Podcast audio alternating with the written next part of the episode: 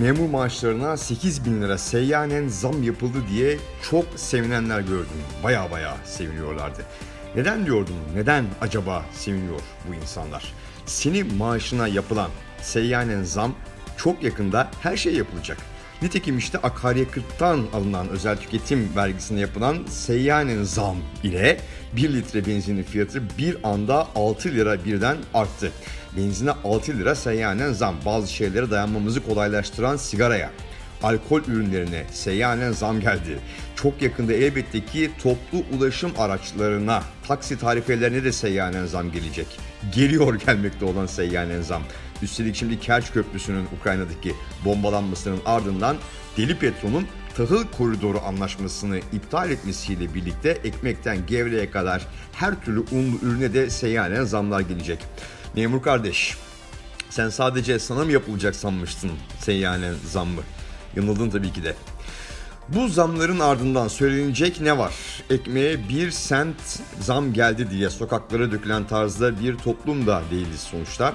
Şemsiyeyi açmaya çalışmak sızıyı daha da artırıyor.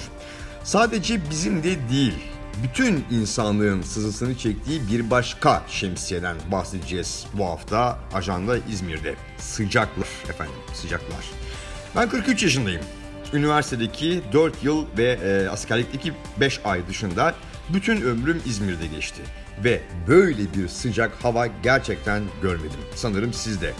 İnanç Avadit adlı Twitter hesabı çok hoş bir tweet paylaştı. Diyor ki yaz bir mevsim değildir.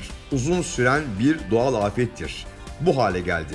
Bu hale getirdik. Tam 10 gündür İzmir'de hava sıcaklığı 40 derece bandında seyrediyor. İnanılmaz. Bir yandan da memleketin her yerinden orman yangını haberleri gelmeye devam ediyor.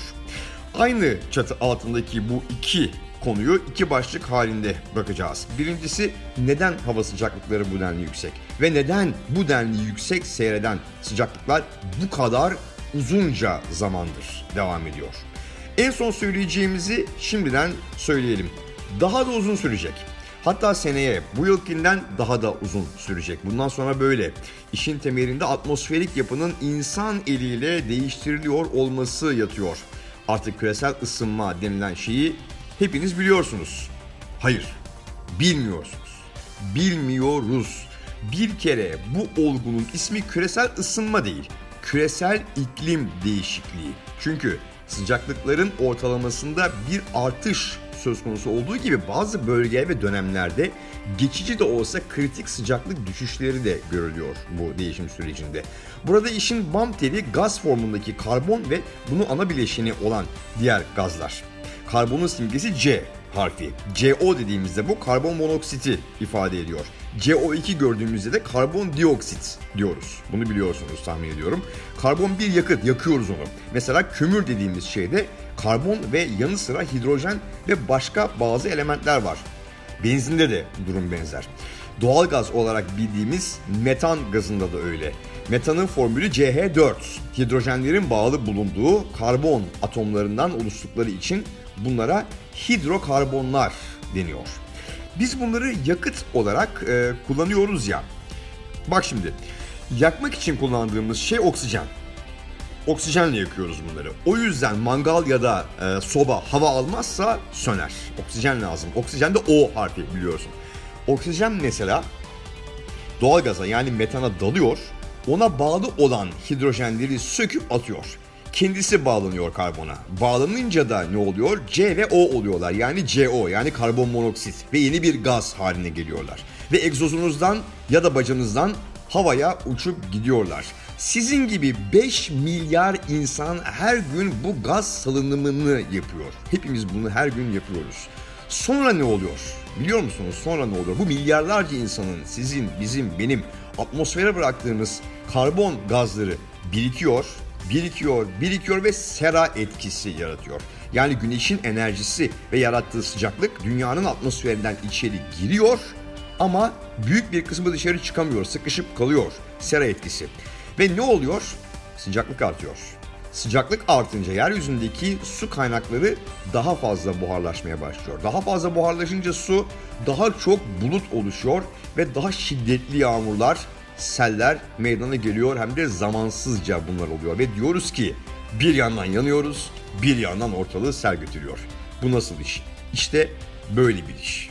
İşte böyle oluyor bu durum efendim.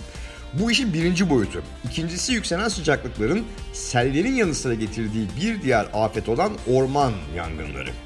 Geçen yıl değil, bir önceki yılı hatırlıyorsunuz. Ne yaşadığımızı hatırlıyorsunuz değil mi? Yangınlar nasıl günlerce sürmüş ve nasıl binlerce hektar ormanımızı kaybetmiştik. Nasıl böyle bir felaket bile siyasallaşmış, orman idaresini eleştirmek neredeyse yasaklanmış ve iş bazı orman yangını haberlerinin yayın yasağı getirilmesi noktasına kadar gelmişti. Bunları iki yıl önce yaşadık. Bu yıl henüz o boyutta bir felaket yaşamadık ama umarım yaşamayız da. Ama sadece İzmir ve Ege ile Akdeniz bölgeleri değil, Akdeniz havzasındaki bütün ülkelerin tamamında orman yangınları şu anda yaşanıyor. Pek çoğu da müdahalelerle söndürülüyor bu ülkelerdeki müdahalelerle. İzmir'de de Ali Ağa Menderes ve Urla'da e, çıkan yangınlar kısa süre içerisinde söndürüldü. Ancak geçtiğimiz hafta Hatay Belen'de çıkan orman yangını günlerce söndürülemedi. Peki iki yıl önce ünlü ünsüz binlerce vatandaşın eleştirileriyle ortalığın karıştığı orman yangını müdahale sistemimiz ne durumda? Tarım ve Orman Bakanı İbrahim Yumaklı orman yangınlarıyla mücadele ekibinin teçhizatının tamamen hazır olduğunu söylüyor. Bakın. Biz bakanlık olarak orman yangınlarına her haliyle bütün çalışanlarıyla, bütün unsurlarıyla, elindeki malzeme, ekipman e, ve diğer kabiliyetleriyle hazırdır. Orman yangınıyla nasıl mücadele ediliyor? Kabaca şöyle. Devletin orman idaresinin eskiden orman yangını sezonu diye e, tanımladığı bir dönem vardı. Bu dönem Mayıs ayı ile Kasım ayı arasındaydı. Yani devletin ilgili birimleri orman yangınlarını Mayıs ile Kasım arasında çıkacak diye öngörüyorlardı ve hazırlıklarını bu periyot için yapıyorlardı. Ancak geçtiğimiz sene yapılan kanuni bir düzenleme ile bu yangın sezonu ya orman yangını sezonu denen şey 12 aya yayıldı. Bu güzel. Orman yangını sezonunu 7 aydan 12 aya çıkartıldığına göre bu işe daha yüksek bir bütçe ayrılması gerekir değil mi? Eh, yok o yok işte. O yok. 2022 yılında devletimiz orman yangınları ile mücadele için 12.3 milyar TL harcamıştı. Ancak bu yıl için yani 2023 yılı için ayrılan bütçe 10.2 milyar TL. İnşallah haklıdır Sayın Bakan ve inşallah majör yangınların can kaybına yol açmayacak ve mal kaybını da en az seviyede e, getirilecek bir biçimde söndürülmesini sağlayacak tedbirler alınmıştır. Şimdi ne dedik? Sıcaklık e, nasıl ve neden artıyor? Atmosferdeki karbon bazlı gazların artmasından. Sonuç ne oluyor? Aşırı sıcaklar, orman yangınları ve sel felaketleri başta olmak üzere bir takım afetler. Ve yanı sıra yüksek sıcaklığa bağlı sağlık sorunları var, psikolojik sorunlar var, gıda zehirlenmeleri var gıdaların sıcaklıkta bozulmasından. Peki ne yapılmalı ve kim tarafından yapılmalı? Öncelikle siz yapacaksınız yapılması gerekeni. Biz yapacağız. Birinci seviyede görev bize düşüyor vatandaşa. Karbon bileşenli gazların salınımından yol açacak şeyleri mümkün olduğunca hayatımızdan çıkartacağız. Kömür kullanmayacağız. Fuel oil kullanmayacağız. Bunları kullanmayacağız. Peki doğal gazlı mı kullanmayacağız diye soracaksınız. Şu an için evlerimizde kullandığımız doğal gazdan bugünden yarına e, vazgeçebilmemiz mümkün değil evet. Ancak daha tutumlu olabiliriz ve gerektiğinden fazla kullanmamaya özen gösterebiliriz. En azından doğal gaza alternatif enerji kaynakları yaygınlaşana kadar. Yaygınlaşana kadar nasıl peki yaygınlaşacak? Kim yaygınlaştıracak? İşte devletler ve hükümetler burada devreye giriyor. Kamu otoritesine burada iş düşüyor bu noktada. Devletler belediyelerden başlayarak karbonsuz enerji kaynaklarının yaygınlaştırılmasına yönelik e, politikalar belirleyip bunları hayata geçirecekler. Geçirmiyorlar mı? Sonuç itibariyle görev yine size düşüyor o zaman da geçirmiyorlarsa. Bu politikaları uygulayacak hükümetleri iş başına getireceksiniz. Sonuçta devlet esasında sizsiniz. Siz seçiyorsunuz. Seçebiliyorsunuz en azından şimdilik. İzmir Büyükşehir Belediyesi diyeceğim. İzmir Büyükşehir Belediyesi'nin hakkını teslim edelim. Bu konuda Türkiye'nin en bilinçli kurumlarının başından geliyor. Allah var şimdi. Bir yandan Esot'un otobüs filosundaki elektrikli araç sayısını elinden geldiğince artırmaya çalışırken e, belediyenin tüm iştiraklerinde de karbon salınımını en aza indirmek için adımlar atılıyor.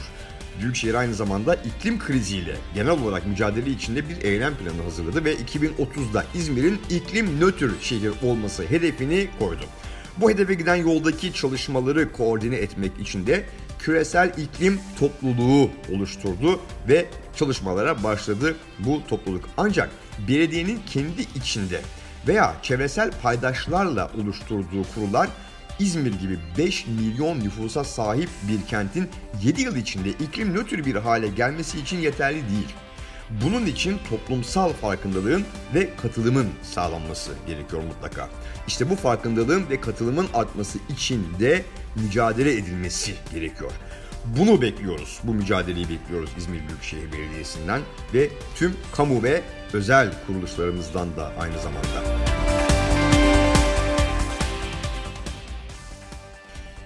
Sıcaklar devam edecek. Muhtemelen önümüzdeki hafta da bu sıcaklarla yine Ajanda İzmir'de birlikte olacağız. Hoşçakalın.